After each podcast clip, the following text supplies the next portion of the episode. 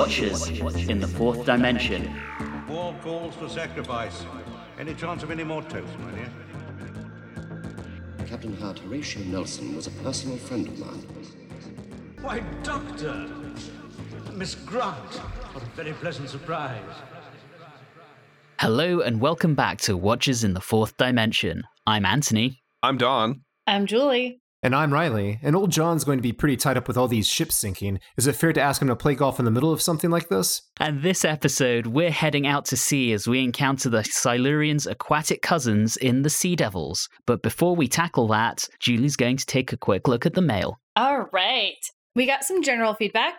Um, one from Mike Muncher saying, watching The Curse of Fatal Death again and the exact language the doctor uses, gravel queries and I'll explain later, are oddly similar to your tally titles. Any relationship there? Um, no. Nope. Legally distinct. I have no idea what you're talking about. Uh huh. Thank you, Don. and then any chance Curse is on the bonus episode list for the future? No, it's a main episode. it's a long way off. We will be doing something with it around the time that we do the TV movie. And my current thinking is we will do a regular episode featuring both that and Dimensions in Time. But as I said, long way off. We got some time. See you in 2035. Let's move on to some feedback for the demons. Mike Muncher again has said, Great episode. My daughter and I laughed heartily several times. I really appreciate that. I'm glad that we can make you laugh. And the demons was, I think, a favorite of a lot of us. Oh, yeah. Our friend Adam Wright, a few things here. I love a little occult mixed in with my Who. That's just like Anthony. Please talk to him more if you ever want to talk about cults or the occult, sorry. Both, really. Fair. Everyone observes how Jo is treated, but I've seen the doctor being asked quite a few times, especially in Hartnell's era. And I think our main concern is that he's so smug and condescending, where Hartnell really wasn't that condescending. He was mean, but not in such that smug way. Also, cantankerous old men are just inherently funny, and you don't take them seriously. So that's why we like him a lot. Not to say we don't like the third Doctor. We're we're getting there. We're getting there. And then he also said, I compared Azal to looking like Mr. Tumnus from the BBC production of The Lion, the Witch, and the Wardrobe. and I love that. I think that's great. And then some feedback from Dave Columbus. When you discussed the coven and whether it had been there already, the first thing that popped in my head was from Hot Fuzz and the Neighborhood Watch Alliance. yes. The friendly group with the smiling faces that kill anyone who got in their way of winning Village of the Year was the Master's Coven made up of all the local business owners looking to improve their village standing. I love that. I'll take that as headcanon. Absolutely. Edgar Wright, you plagiarist. Absolutely. All right. From our season eight retrospective from JM Casey, it's really interesting hearing this talk about Pertwee and his likability as the doctor or lack thereof. Pertwee wasn't my first doctor, but he was my first favorite. It actually turned out that his first third doctor story was The Sea Devils. How fitting. Over the next year or two, considered him my favorite and even dressed up as the third doctor when I was 10. And I think that is adorable. Awesome. One of the things they said is, it never occurred to me at that age that he could often be an utter dick to his friends. Sometimes we oversee things. And again, I think we don't hate the seasons. We just think that he's a jerk. So he can still be your favorite. You can have whoever your favorite is. Dave Columbus again. Pertwee is not on my list of top five doctors, but season eight does make it into my list of top five seasons. It's well rounded with a nice variety of stories, along with some of the best guest characters. Yes, mostly Bill Filer and Miss Hawthorne. And I can totally understand that. It is a very solid season. There's no really low points, and The Demons is really good. So I get it. I am disappointed that Dave didn't include my boy, Mr. Chin, in his list of best supporting characters. Not everyone will agree with you, Anthony. I'm sorry to disappoint. No one will agree with me. and then we have the Whovian gal. I totally feel you guys on struggling to accept Pertwee. As a massive Troughton fan, it took me a long time to accept him as the Doctor, and then I didn't really start to like him until season 9. Hang in there until season 10, that's when I really think he starts to shine. And again, I want to like him. We all want to like him. And I think we're all seeing hints of how we could like him. So we're almost there. And then one last one for the Doll of Death from Nathan Laws. The whole idea of time moving forward interacting with time moving backwards is the entire basis of the movie Tenet. Spoilers, as I have not seen Tenet. Me neither, but I'm looking forward to seeing it. I did see it and I didn't understand it, so it was like I didn't see it. if you haven't seen it, I recommend as a very fascinating concept that really works. Marc Platt claims in the extras he plotted out the story with the forwards and backwards timeline on top of each other so that he could keep everything straight as to what happens when. All right, spoilery, but I do think it sounds interesting, and there were some, a few struggles here and there. I think all of us really kind of enjoyed the Big Finish story, and they did a fairly decent job of doing that with the plot line. Yeah. And that is it for the mail. Thank you, Julie. And as a reminder to our listeners, we love hearing your feedback, thoughts, comments, and questions. And we do try to read them out on the show, as you've just heard. So please do get in touch. You can contact us through Facebook, Instagram, and Twitter at, at Watchers4D, or you can email us at watchers4d at gmail.com. Anyway, diving behind the scenes on the Sea Devils. See what I did there?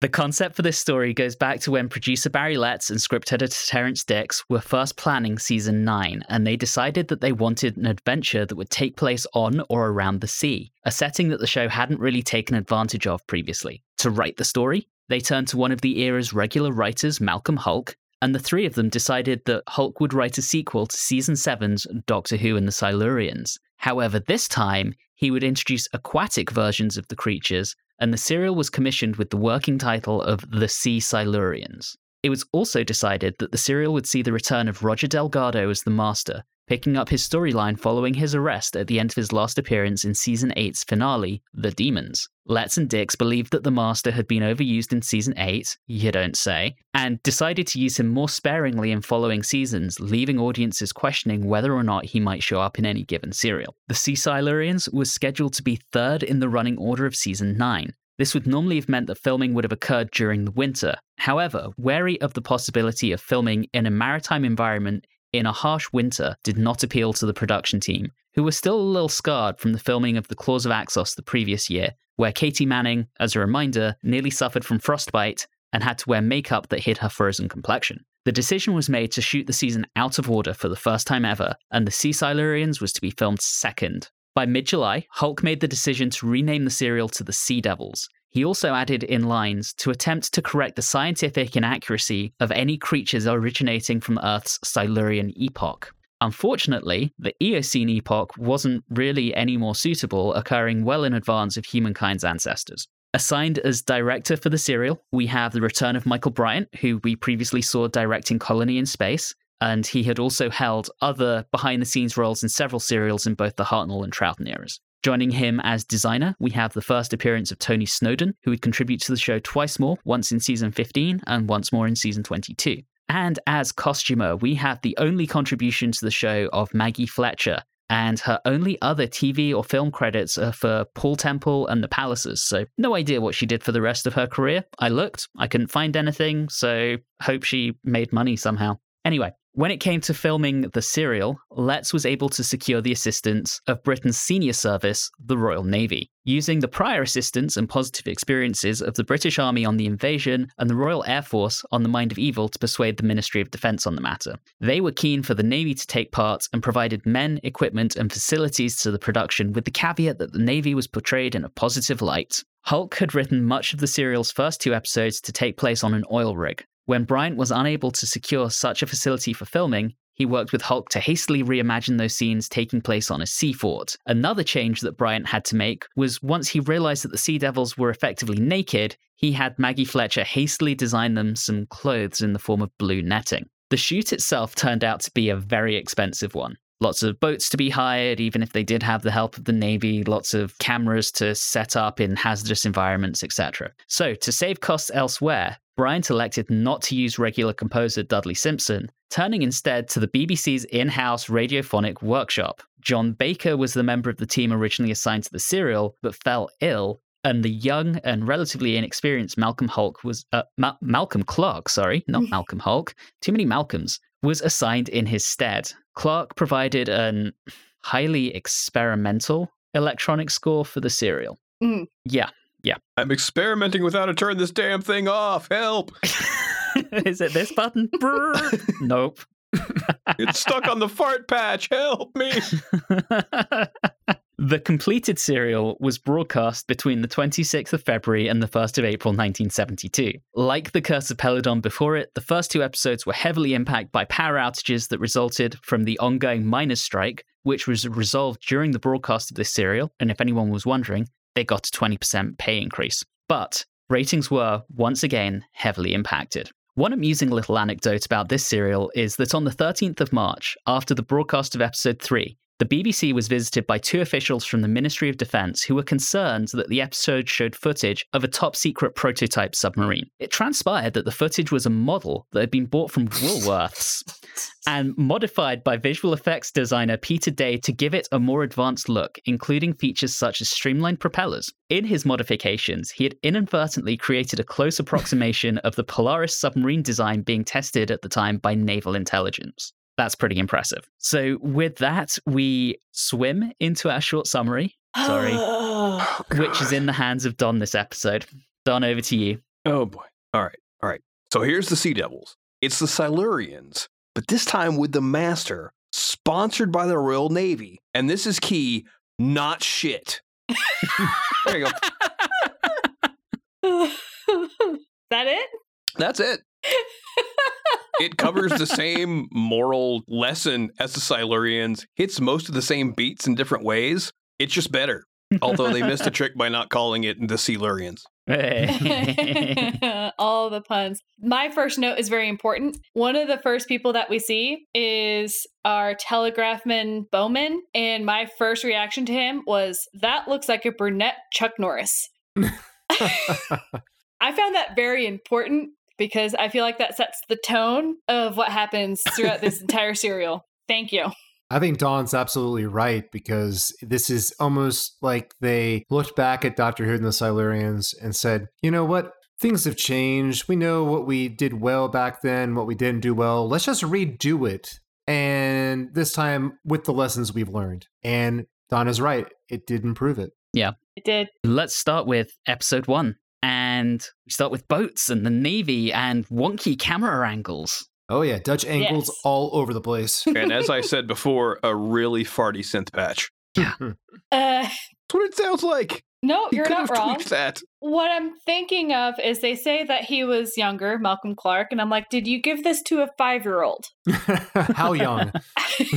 How young? Because, like, before I really knew it was a young guy who was doing it, I was like, we've talked about cats before, but really, I think we gave it to a toddler. and then I found out that he was young, and I was like, okay, yes, we gave it to a toddler. Ugh. I do have a question on that, and let's just go ahead and get this out of the way. When we did the season seven roundup, we rated Doctor Who and the Silurians almost across the board as being the worst use of music in the season. And Riley, I think it was you who said that you found the use of beeps, boops, and kazoos to be incredibly annoying. Was this better, worse, or about the same as the soundtrack to Doctor Who and the Silurians? This was not as annoying, but it wasn't done well. Except for in, I believe it was episode five when they started using the soundtrack as a weapon against Okay. the Sea Devils. Yes.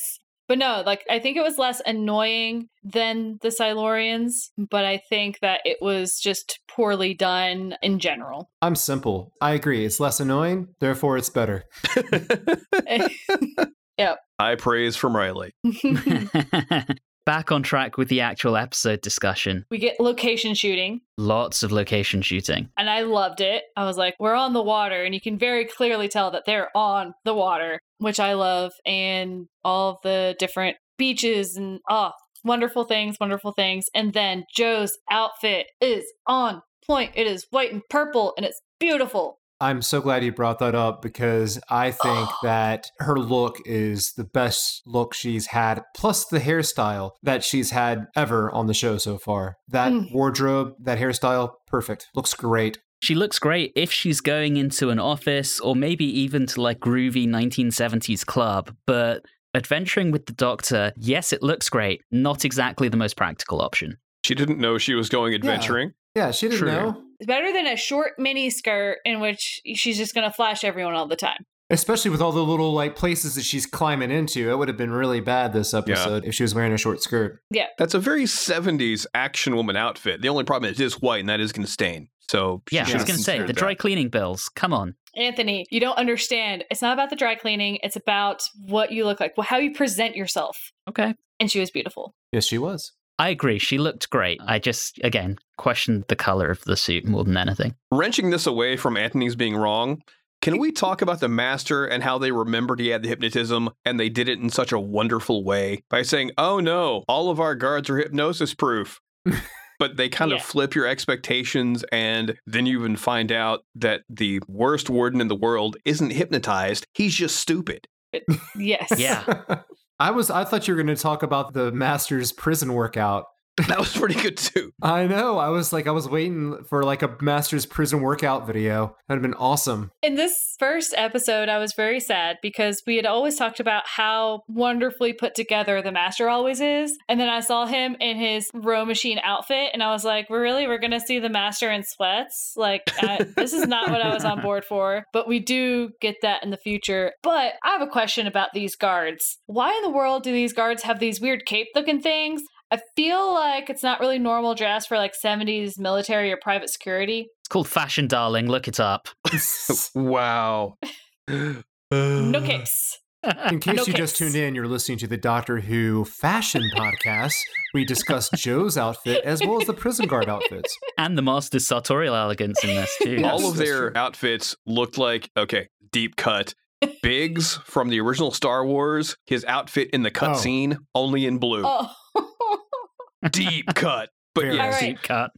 I think I'll only have one or two more costume comments, and they're not for right now. So, No, no, it's fine. This was the first and only costuming credit for the costumer, correct? Correct, on the show. And then she only had two other credits to her name on any shows. Then it is significant. and it's pretty solid, honestly. Like, it's one of those things where, yeah, I can complain about the master being in sweats, but guess what? He was working out on a row machine. He should be in sweats. So, I think for the most part, she did pretty well. I just have comments about the Sea Devils outfits, but that's, we'll get there. There are a couple of things I want to focus on here. Yes. I want to come back to the master, but I have two other comments first. Doorless cars. What the hell? Yes. what? Tony Snoaden, were you on acid when you designed this? I think it's easier to film doorless cars because then you don't have to do these interior shots within the car. You can actually just tape from outside and you don't have to do any crazy angles. but they lose more guards that way. Ah! Just give them Land Rovers or Jeeps like Unit have. Much easier.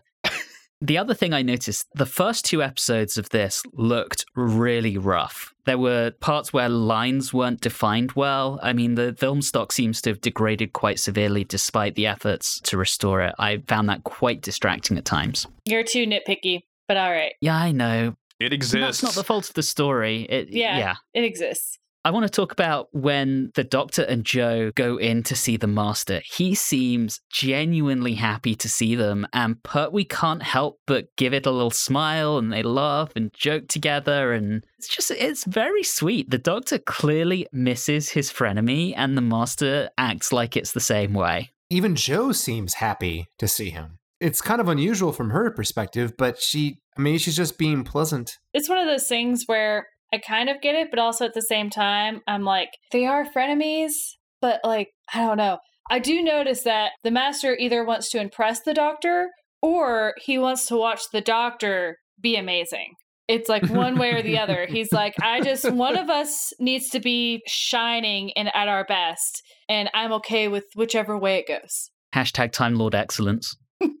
But that whole thing is very, very quickly shattered because as soon as the Doctor and Jo leave, the Master lets out that wonderfully evil cackle. So he's playing them here. But you know what I want to talk about? Cheers. Chess?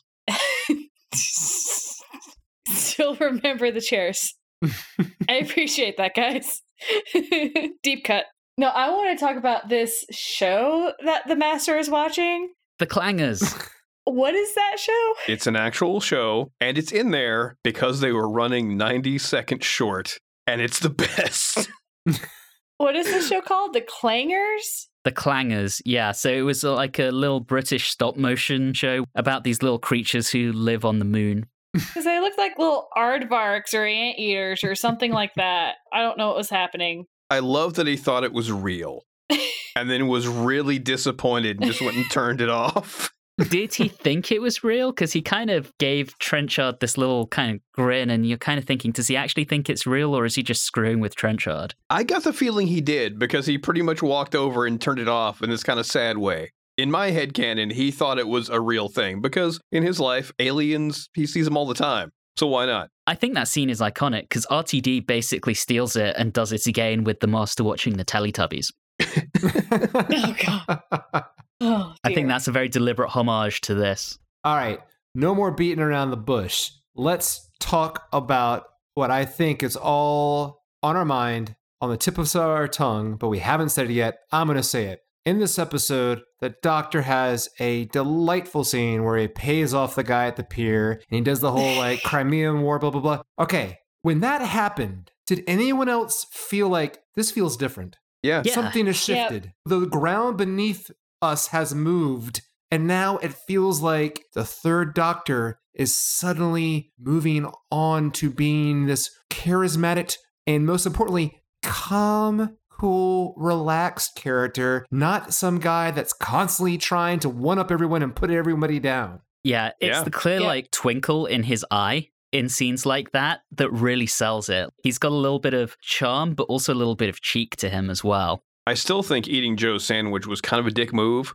but it was played for comedy, so I'm willing to forgive that one. And it was the only one. Yes. Yeah. I agree. We're finally getting these moments of things going like that. I love it. Although he does another name drop with Horatio Nelson. I'm like, come Mhm. on. You're not impressing anybody. You're really not.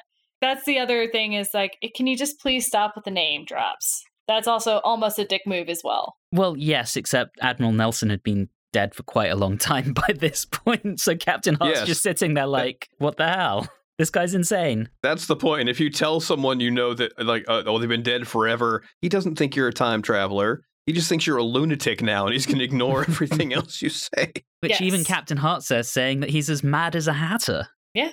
Yeah. We also get introduced to the guys on the Sea Fort, right? That's the name for it. Yes. And I was pleasantly surprised that one of the guys survived and not both of them dead. So that was nice. And then we finally see the Sea Devil, and I was like, what is it wearing? and honestly, I'm just sitting here, I'm like, it should have stayed naked. Netting was so in that year. and once again, I'm sorry if you don't know fashion. But see, that's the funny thing. When I look at them and I really try to study the look of the creature, especially with the netting, all I can see is a sea turtle stuck in a fishing net. That's Yeah. all I can think of. Fishing net bathrobe. See, I thought, like, when I first saw it, I was like, that looks like a little house on the prairie dress.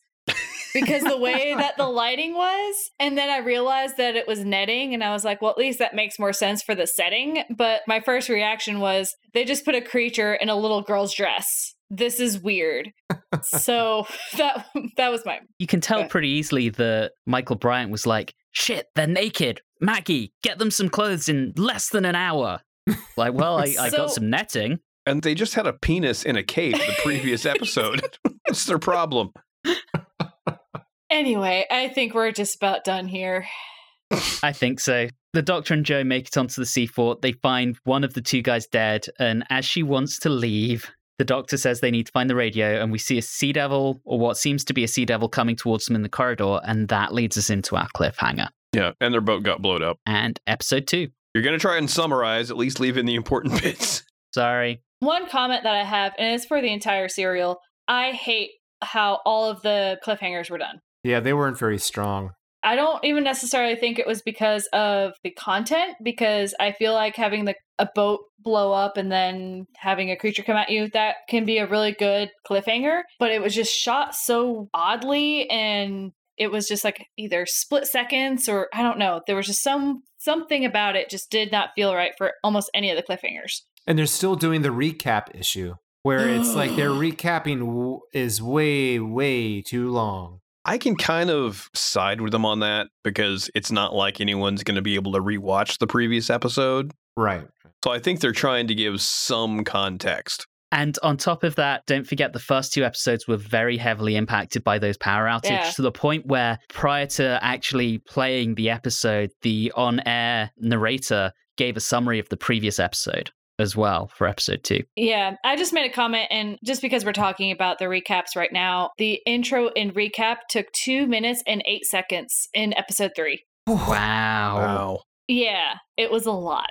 What's interesting here for episode two, we are left with the impression it's a sea devil coming towards them in the corridor. And then once we get the resolution, it turns out it's the other worker from the sea fort who's not dead. He's just in total shock. Yeah, it's budget 1970s Nick Frost. Yeah. One question here. So, obviously, the Sea Devils have destroyed the radios because they're not stupid. And the doctor claims that he can use a transistor radio to make a transmitter. Does anyone know if the science behind that is actually real? Maybe I could probably Google it, but I don't care that much. I did like the fact that once again, we get a, a good doctor character moment where he's Yes. nearly, you know, hurting his arm, patting himself on the back, and then it blows up. And that's funny. That's a Yes. good moment right there. That was really well played. What I like here also is we get some vulnerability from the doctor. So when he meets the sea devil, he initially tries to befriend it, tells it he has no wish to harm it, and the feeling is very clearly not mutual. And the doctor takes off down the corridor, panically slams the door shut, and barricades it. And he looks terrified. yeah, no karate chop in there. That comes later. yes. For a small period of time, the weird gun thing that they had, when I first saw it, I thought it was like their actual hand.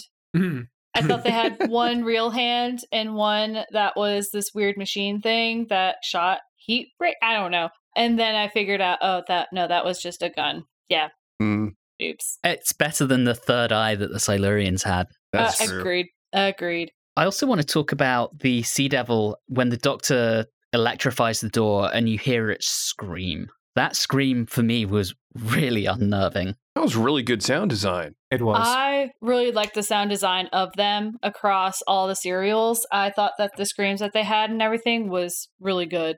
Their voice got a bit annoying, but apart from that, I Mhm. think it was Yeah. really well done. I actually think their voices weren't any more annoying than the Ice Warriors. I think they're a little less, not so hissy, hissy, just slightly hissy. It's just that slow, labored, asthmatic. Oh, yeah. speed, It is like, a bit okay, slow. come on, get on with it. So, Don, I know you already touched on Pertwee massively patting himself on the back, but the first time he wires up the gadget, it doesn't work. Right. And Jo kind of makes a little jibe and just talking about the shift in his personality, rather than yelling at her, he laughs along with her. Yeah. Yes. Very He's fun. cool. He's cool now. Yeah. It's like he has an inner confidence. He doesn't have to like be on edge all the time to like, you know, like he's worried about looking bad. He just has a confidence in himself. That's, you know, like Fonzie. He's always going to be cool and calm. You're not cool if you're on edge all the time and always worried that people are going to think you're not the smartest person in the room. I mean, you realize that if they would have allowed it, Pertwee would have had a scene where he did a, you know, the uh, the skis and jumped over a sea devil. That would have happened. Jump the sea devil. I really do feel that between seasons eight and nine, the production team took a look back and said, we need to make some tweaks to the Doctor's character here, and then followed through this season. Yeah, it seems pretty obvious. Yeah, and it seems successful. Yes. Yep. Yes, very welcome. Let's get to the master finally getting his snazzy outfit and he's wearing the captain's hat. Yes. Yeah, doesn't he look dashing in a Oh. Navy uniform? A boat hat just improves everything, in my opinion. Although one would think this would be a good time to use his mask making abilities, and yet he doesn't. Well, he's assuming no one on the naval base knows what he looks like. Still, he's a pretty high profile prisoner, an idiot in charge of guarding him. So, you know. And that's the interesting thing because Trenchard and Hart are clearly friends. They play golf together, all that kind of stuff. But they apparently don't talk about work because Hart has no idea who Trenchard is gardening, apparently, despite being 10 miles away on Right. the same peninsula. he didn't have the right security clearance. I can just about buy that, actually. Yeah. Can I talk about how creepy Trenchard was to Jo and how Oh gross goodness. that was? Yeah. Because I like cringed every time he touched her. I was like, no, nope, this is uncomfortable. I I can't. What I loved though is I can't remember if it was this episode or the next episode. He went to shake her hand and she did not touch him, and I was like, yes. Like, nope, nope. I have a note here that says, Jesus Christ, Trenchard's still blithering on about this damn golf game. Also, he's a bit creepy to Jo. He was very creepy. He was pretty obviously being a distraction. Yep. But I don't know about the rest of you, but I was trying to figure out at this point in the serial, has he been hypnotized? Or, No. you know, does he genuinely believe? Or is he working towards some, you know, evil thing along with the master? No, he's an idiot. I kind of like that. I like that he was just an idiot. It's kind of said subtly, kind of blink and you miss it kind of thing. But basically, the master has appealed to his patriotism and told him he can help him catch some enemy spies. Yeah, but that came out later. Yeah, and Yeah.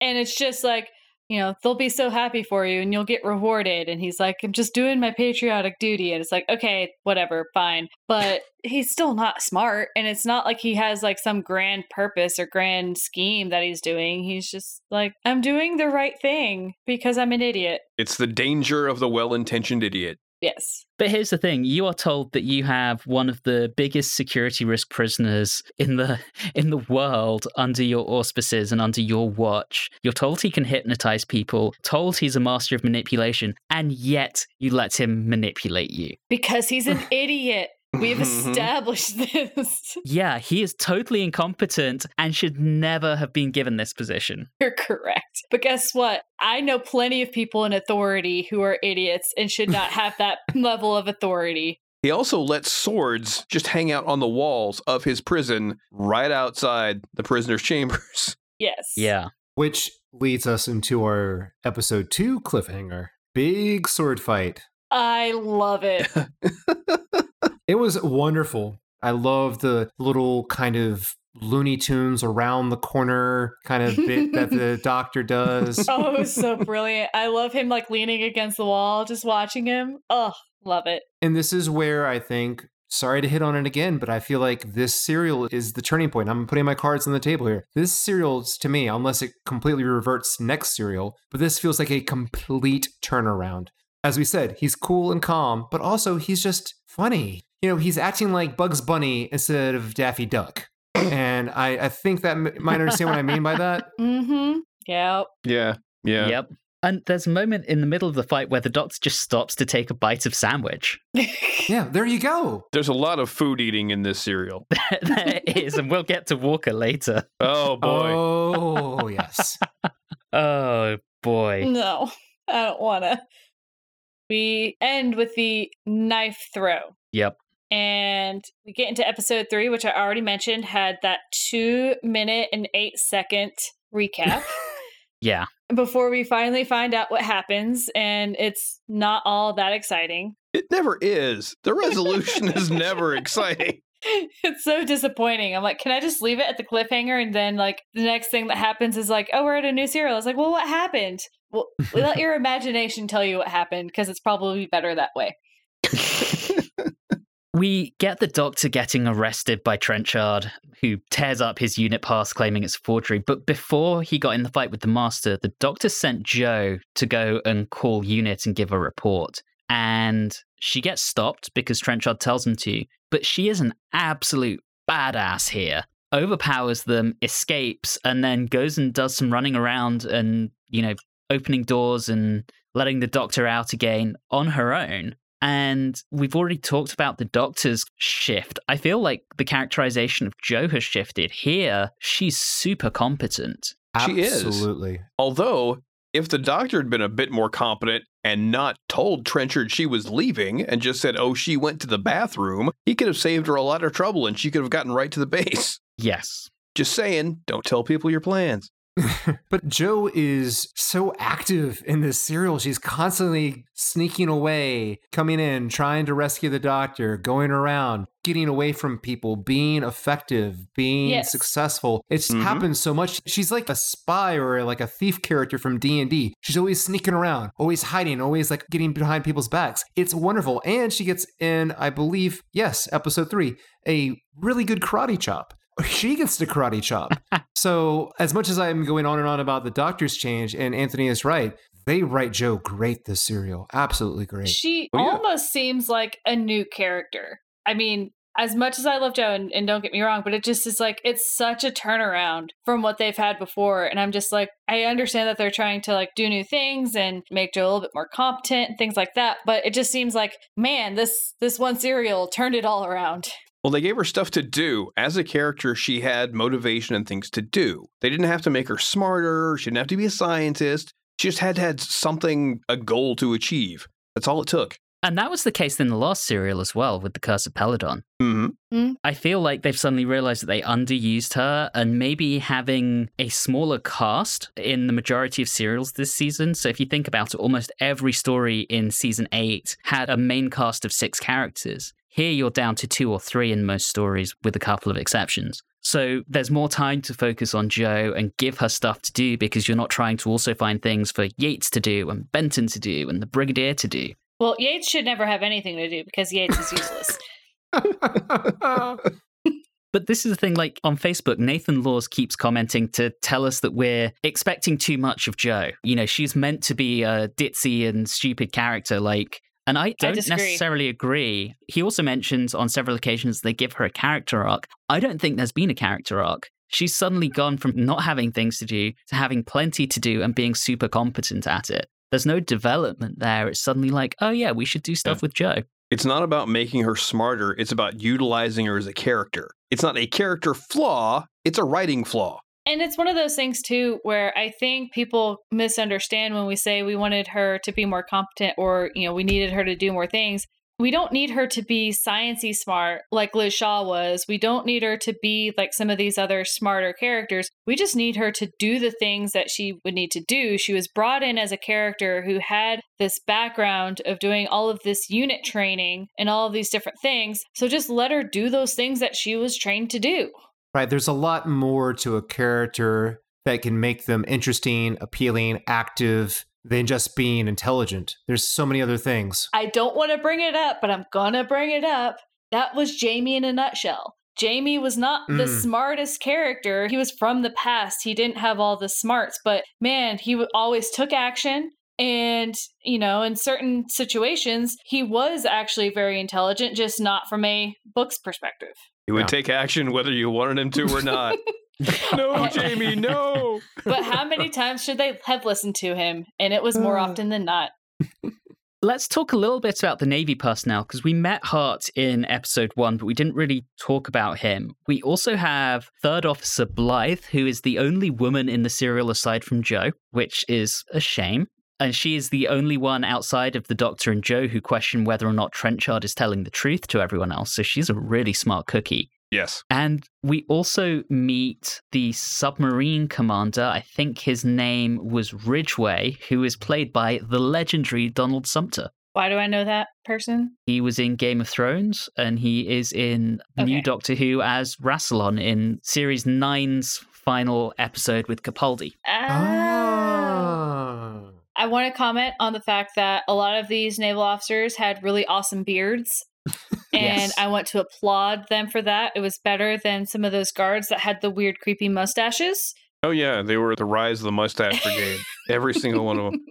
So, British military facial hair etiquette is the only service where you're allowed a beard is the Navy, unless you're an intelligence officer undercover in one of the other services. Hey. Hmm. So, lots of beards this episode, and I approve as a bearded man. Yes, that was wonderful. I liked all the naval characters. I liked that they all had purposes. They weren't just thrown in for no good reason. I liked Blythe. I wish she had had a little bit more to do, but she was so smart. And every time that she was on screen, there was a purpose to her. And I was like, you know what? I like her. So I was good with everything. I like. We haven't gotten to my least favorite character, but we will get there. Let's talk about Jo rescuing the doctor, because again, this is her being super competent. It was wonderful. Everything about it. You had her sign language message, which I, I think may have been referenced in a much later Doctor Who episode.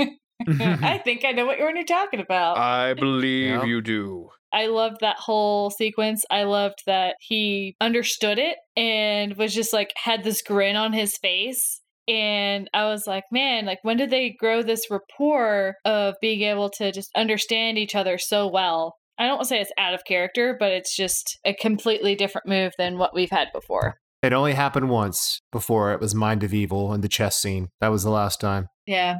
And Riley, as you say, when she actually gets in there and they get the guard in to trick him, Jo is the one who gets to karate chop him to the throat. Yeah. It's magnificent. It's not the first time she's used physical force. She also did it in Mind of Evil as well. I don't know if you recall, she gets the gun off the prisoner. Which kind of leads us towards our cliffhanger because they escape, they start running and end up on the beach where they're kind of cornered by the guards, and the master, with his gadget, summons the Sea Devil, and they end up running into the minefield, which is our cliffhanger and brings us into episode four. Where I like to point out, I wonder if anyone else noticed this, but as the doctor and Jo are going into the minefield and he is laying himself down on the barbed wire so she can cross, after they do that a second time and he's coming up from being on the ground, he takes out his sonic and then pretty sure for a good like eight seconds you can see the boom mic in the lower left hand corner of the frame. Which I guess it, you know, I bet, you know, on a beach, getting good sound is probably tough because usually there's a lot of wind and the waves are loud. But yeah, that wasn't the best there. He also landed on the sonic screwdriver when he did the roll and actually hurt himself with it. Yeah, he hurts his ribs. Yeah. Oh, man. Wow. It's so funny. I guess I must be like clueless to these things because I totally missed the uh, boomstick. I had no idea. I missed that too. Okay. I'm not the only one then. This was basically the first time we had a good look at Sea Devil, and I thought they look pretty silly. You know, when you're watching Japanese science fiction and you get like a kind of comical, bug eyed man in a suit, in a rubber suit? That's what they look like to me. I love them. Yes, I think they're ridiculous, but I love it. There is something charming about them, despite them not looking threatening at all. They're just very goofy. They kind of have like a, it's their large bug eyes that kind of are very Muppet esque, like Beaker or something from the Muppets. I agree. It's really endearing, but equally, I wouldn't have been surprised if they had stolen the costume from Super Sentai if Super Sentai had started at this point in time. I think it would come across better if they could blink. It's just those big, huge eyes that never move, and it gives you that, okay, it's a guy in a suit. But I like the fact that they tried to make them taller by putting the head on top, and there's like a little thing where the person can see through. So it's not a bad design. It's just limited by when it was made. And I also don't think that the outfits helped. Again, my thoughts were they should have been naked because I actually think they would have been more threatening. Also, their variations, you have to give it to them. They added slight variations in their color. Mm-hmm. And it could have been so easy for them to just, you know, go cheap and just up, up, up, up, up and make it the same costume over and over again. And some of them were drastically different sizes. Like there was a short sea devil. I specifically remember the short one. I was like, oh, look at him. So cute. The other thing I wanted to talk about here quickly is the sonic screwdriver. Don, you mentioned it, the part we fell on it, Hmm? but I think this is the first time we see it used for something other than traditional screwdrivery things, because the doctor uses it as a mine Yeah. detector. And it can detonate the mines as I well. think they're at the point where they're like, you know, this can get us out of a lot of writing issues right here. Slippery slope right there. hmm Absolutely, but I love it. I like that they start doing more with the Sonic. You know me, I want to see more with the Sonic. I want to talk about the Masters always plotting against humans, and he never learns from his mistakes. He always makes these giant, massive, big plans, and they always fail. But the problem is, is that it's almost always that he relies on some other group of individuals, whether they're humans, whether they're Silurians, or it's some other creature, alien, what have you. I'm like, Master, you keep on relying on the wrong people. Choose more wisely. But that's just my comment is that, you know, it continues on and on and on that he makes these big grand schemes with people that he shouldn't trust. Oh, actually, no, my other favorite is why was there a random person on a horse? Oh, with the guards that were running after them? Yes, they're being chased by guards, and one of the guards is on a horse. Why? we can afford cars and a horse, and we bought a helicopter for this story, and we're spending money here. Well, we couldn't afford a car with doors, though. no, no, th- those doors, man, they will set you back. Luxury additional option on cars these days. If only they'd had a horse with doors, then it would have been perfect. okay, that those are my big comments. So the Mustache Brigade gets wiped out when the Sea Devils attack. I would like to say I was sad, but that would be a lie. Ah. and it's also in this episode where we really, really dive into that credit at the end where we thank the Royal Navy because it's at this point where we have the use of so much footage that I felt like I was watching an educational video about being in the Navy. In the Navy. I knew it. I knew someone would. It's like, you know, like on Mr. Rogers' Neighborhood, well, you know, mostly the show was shot on set. They would always say, like, hey, you want to know how bread is made? And then they, you know, have this, like, you know, tape roll of like a factory or something that makes bread. Well, that's what it felt like with this episode where it's, hmm, the Navy needs to go do something. And this is how the Navy does stuff. Here we go. Roll that video. And the doctor going down in the diving bell is totally Pertwee's type of thing. That's Oh, very yes. like man Oh, of yeah. action. And Pertwee, as we mentioned when he joined the show, was in the Navy and he seems to really relish being in that setting again. Absolutely. One thing I want to comment before we actually get to that whole dive sequence is time when Trenchard he finally dies. but what I was interested in was the fact that when he first gets the gun out of his desk, it was either going to be he has never fired a gun in his life or some real bad shit went down at some point in his life and he doesn't want to pick it up again, but he's going to have to. And it turns out it was the second thing because he was actually really good with a gun. And I'm like, oh man, was he in like what, World War II at that timeline? I guess. I'm really bad with ages. He might have even served in World War One Okay. Based Wow. on his age. Yeah. So it was one of those situations where I'm like, I bet he's remembering from when he's had to shoot this before, and it was probably in some war. Actually, we're in the 70s, probably World War II. Yeah. I actually thought the way his death was shot was really well done because you see him kind of making a stand, but you don't see him die. Mm-hmm. And then Mhm. when the Sea Devils walk into the Master's room, after they've all filed in, you just see Trenchard dead in the corridor. yeah. I really liked that whole sequence. That was an interesting way of doing it and really conveyed the brutality of it. He wasn't a nice guy, but I don't think he quite deserved to die at the hands of the Sea Devils. He wasn't evil. He was just stupid. Yeah. and sleazy. Yes. And it's the doctor who drives home the point. The master had no further use for him. That's just harsh. Should we talk about the dive scene? I mean, the dive scene went about exactly how I thought it would. I figured that the doctor would go in this thing, would go down there, and when it came back up, I was like, guess what? The doctor's not going to be inside. Bum, bum, bum. They kind of milk that for time, too. Oh, absolutely. So I guess that takes us to episode five. It does. And I love how, even though Hart clearly tells her that the doctor's disappeared, she has to go and check for herself. Like Captain Hart's just playing a prank on her. The doctor's actually here. How funny. That would have been some strange pacing. if only that would have resolved the cliffhanger. If that resolved the cliffhanger, that would have been amazing. In the middle of all so this, mad. and he just pulls a dick. We're like, nah, he's fine. He's right there. I'm just messing with you. It's cool. But guys, my least favorite character is introduced. Why in the world did we have to introduce the suit Pentultimate episode? Like, really? You should have either brought him in earlier so I could have hated him more, or just not brought him in at all because, like, just two episode arc. Ugh. he manages it to be wonderfully hateful in two episodes, though. Oh, Ugh. Oh, definitely. And from his introductory scene, Ugh. ordering food and breakfast, like, that's not my job here. Oh. hey, you know, he's trying to be Chinn, but there's only one Chinn when it comes to like eating on the job. Well, one, he used an outrageous amount of sugar in his tea. Like, dear God. I like a little bit of honey or something like that, but man, you don't have to put four tablespoons of sugar in a small cup of tea. Holy crap. Also, awkward close up of man eating toast. Like, ugh, mastication. I don't need to see it like that. Oh, disgusting. And he's so demanding of Blythe, like she is meant to be his personal secretary or general dog's body or Right. server or what have you. And what's nice is that you can see that she's doing what is asked, but you can tell that she's just like, ugh, this guy. We've had some shitty bureaucrats before, but he seems to be the worst yet.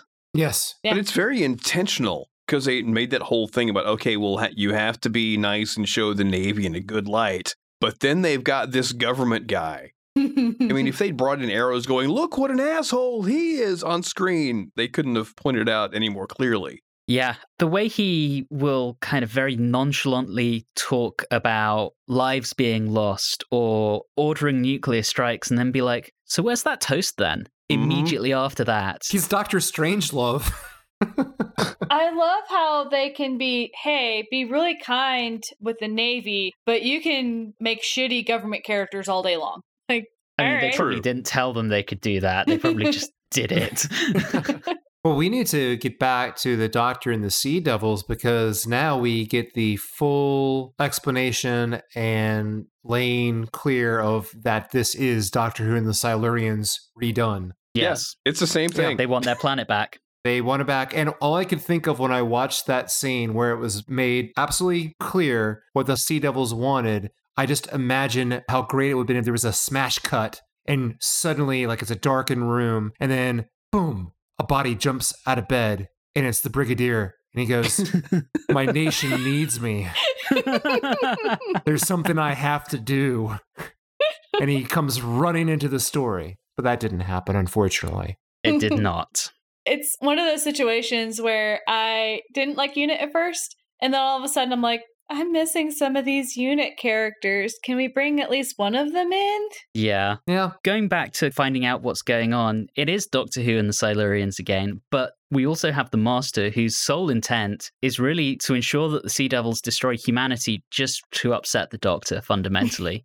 He's like, You love these humans so much, I'm going to make sure they're all destroyed. It's so ridiculous. I just sit here, I'm like, Master, I get having like an arch nemesis and things, but like you're gonna kill off an entire human race just because of one man? What? Yeah. To be fair, he was bored. I mean, they locked him in a room for a while.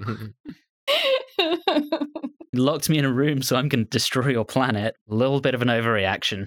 I do really love the ending of the scene where we're under we're under the belief that the doctor has talked some sense into the sea devils and there's that touching kind of like slow high five. you mean the palm sex? That becomes their thing. For like this episode, that. that's their thing. It's palm sex. We know this, right?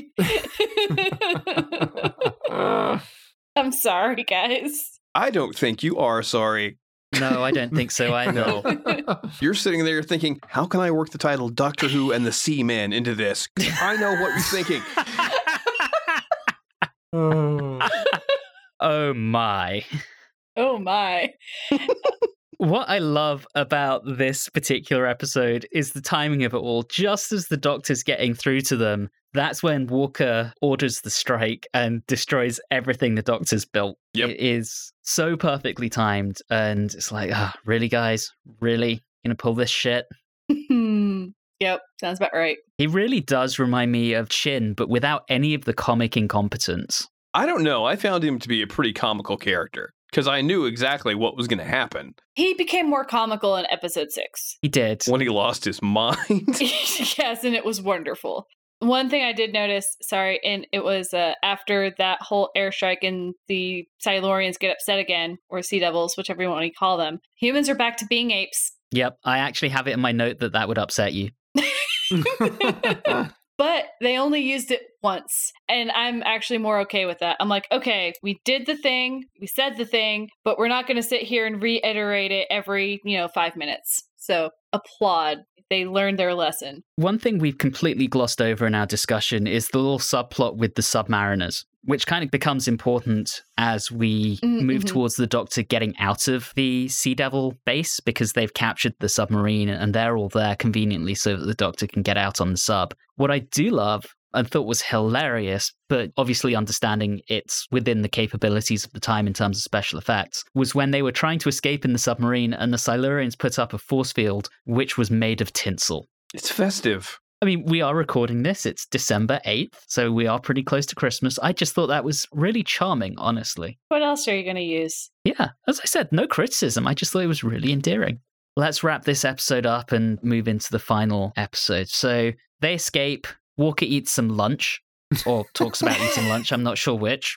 And we have the big attack instigated by the master of the Sea Devils on the naval base. And Walker wants to nuke the Sea Devils, because of course he does. Gets talked out of it, but then as Jo, the Doctor, and Hart are walking through the base, they're basically held up by a Sea Devil. And that leads us into our cliffhanger and onto episode six. and that's where we get a Pertwee Gurn. We do. So that is a plus one to the gun count. We also had, and I'll explain later in episode two. oh, we did? Yes, I noted it and then I forgot to mention it. What happened there, Don? Oh my God. I don't quite remember, but it did happen. I think it was talking to the guy in charge of the naval base where he said, There's no time to explain now. Ah, okay. Yeah, we'll take that as an implied I'll explain later. I like how we go into our next round of what always happens between the master and the doctor is that the doctor is pretending to work with the master and sabotaging it, but the master is watching him with like this expression of I just admire all the work that you're doing and he's a little bit in love with the doctor. I know we keep going back into it, but it just seems a lot more clear in this one. This was the master's plan all along to have the doctor be his lab partner. We are getting to the part that is the most unbelievable of this entire serial. Jo climbs into an old ventilation shaft, and her white outfit is pristine when she gets out. Ah. That is the most ridiculous thing I've ever seen. It should be covered with dust, cobwebs, dirt, and it should be real gross. And nope, it is pristine. Maybe she picked up the fabric on Peladon or something and it's resistant to all that in order to avoid the horrific dry cleaning bills. That seems too easy. Yeah, I'm trying to headcanon this, guys. You mean you think that was a gift from Peladon? Maybe that was his parting gift since she said no to the marriage. Have some fabric. have a pantsuit. We are getting to the point where the doctor figures out how to use the episode's own score against the Sea Devils. when he turns on the machine, in addition to layering in parts of the score, they use the same sound effect that the emotion machine from the invasion made as well, which I thought was pretty neat. I like the reuse of that.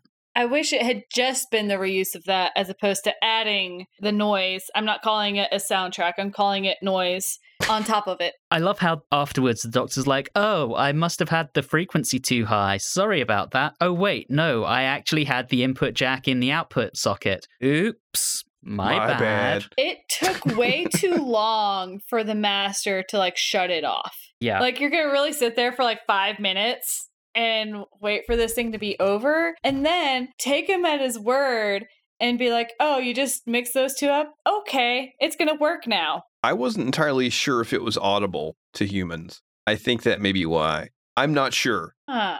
that might make sense. Headcanon accepted, done. Yeah, to humans or Time Lords or non fish people. We also find out that after he fixes that, we find out that the master had told the Sea Devils that he wanted the doctor killed. Yeah. Yeah, like he would do. And the doctor looked very upset about that. He was just like, My lab partner wants to kill me. This is so sad. Is this what Time Lord flirting looks like? Basically, Uh. yes. so we get the wonderful hovercraft. Oh yeah, that was cool. Yeah. And it's also a circus hovercraft because, dear God, how many people were in that hovercraft? But congratulations, Jo. She did a great job. She got the reinforcements that were needed and things like that. And man, I wish jet skis had been a thing.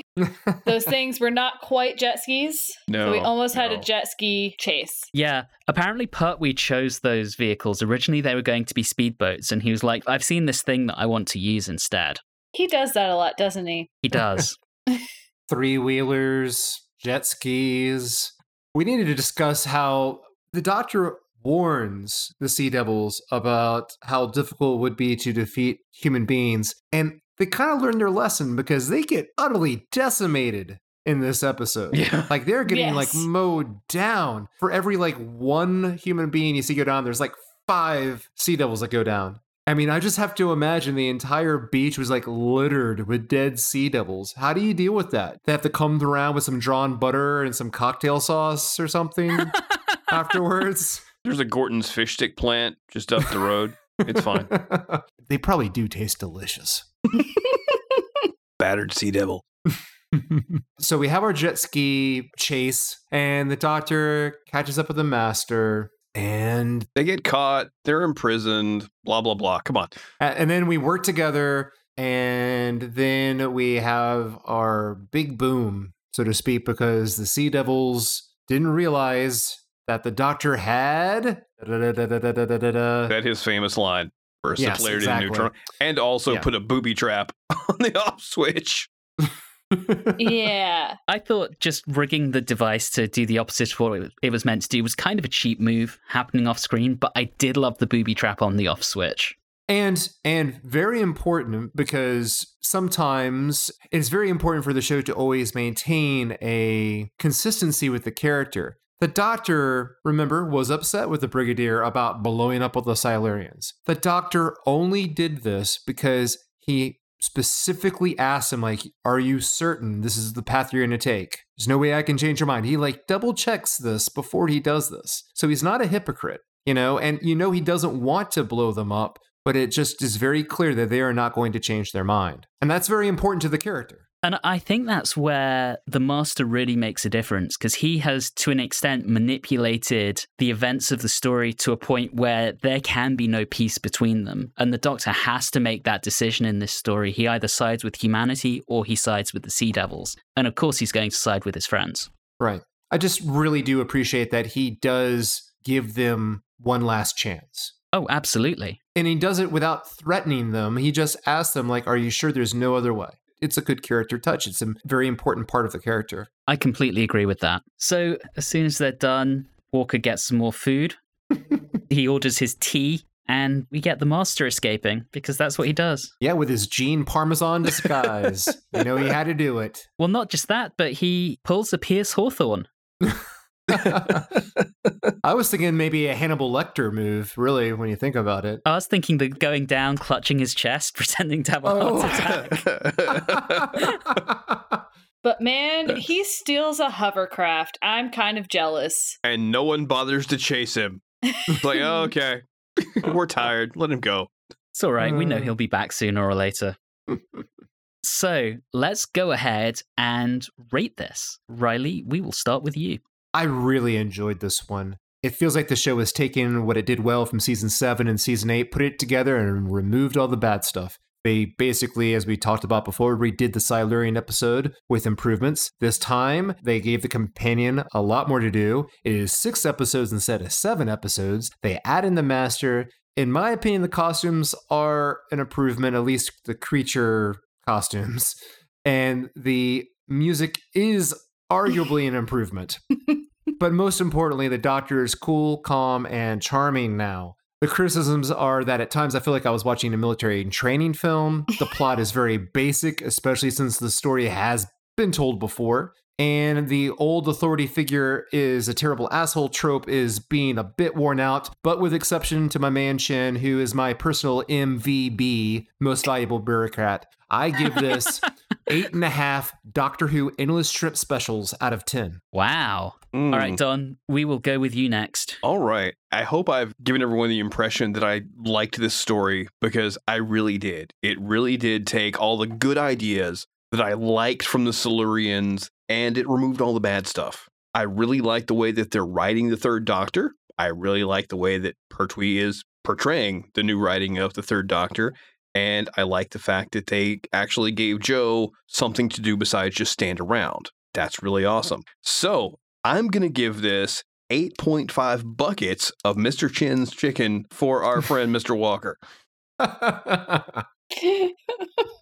Julie, would you like to go next or would you like to go last? I'll go next. It's fine. There's not that much more to say. A lot of reasons why it's better. Taking an old idea, making it better.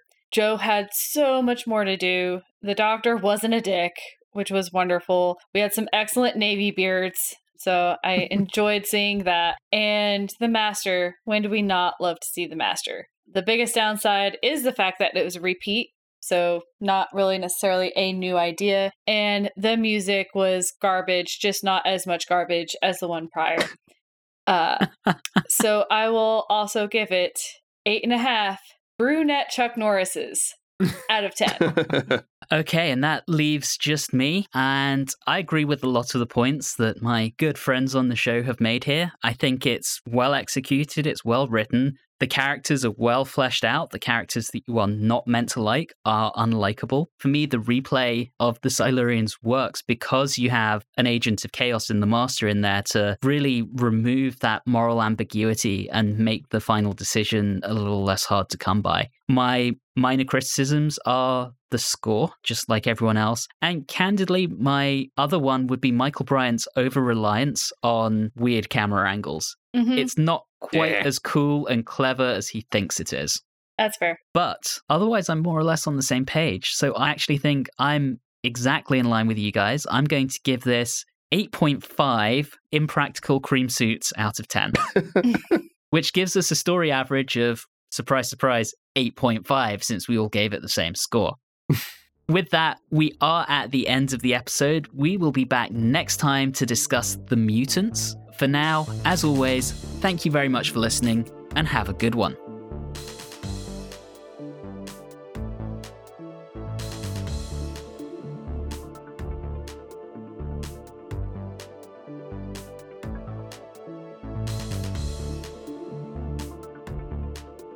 You have been listening to Watchers in the Fourth Dimension with Don Smith, Riley Schreck, Julie Philippek, and myself, Anthony Williams. This episode, Rise of the Moustache Brigade, was recorded on Wednesday, the 8th of December 2021. If this is your first time listening into the show, all of our previous episodes are available wherever you like to get your podcasts. You can interact with us on Facebook, Instagram, and Twitter at, at Watchers4D, and you can also email us at watchers4d at gmail.com. If you're enjoying the show, please do subscribe and consider leaving us a review or rating on your favourite podcasting app. All of those things really do help the show. And always remember, we had absolutely no idea that the Sea Devils were coming back when we recorded this. But, for the record, we're quite happy about this news.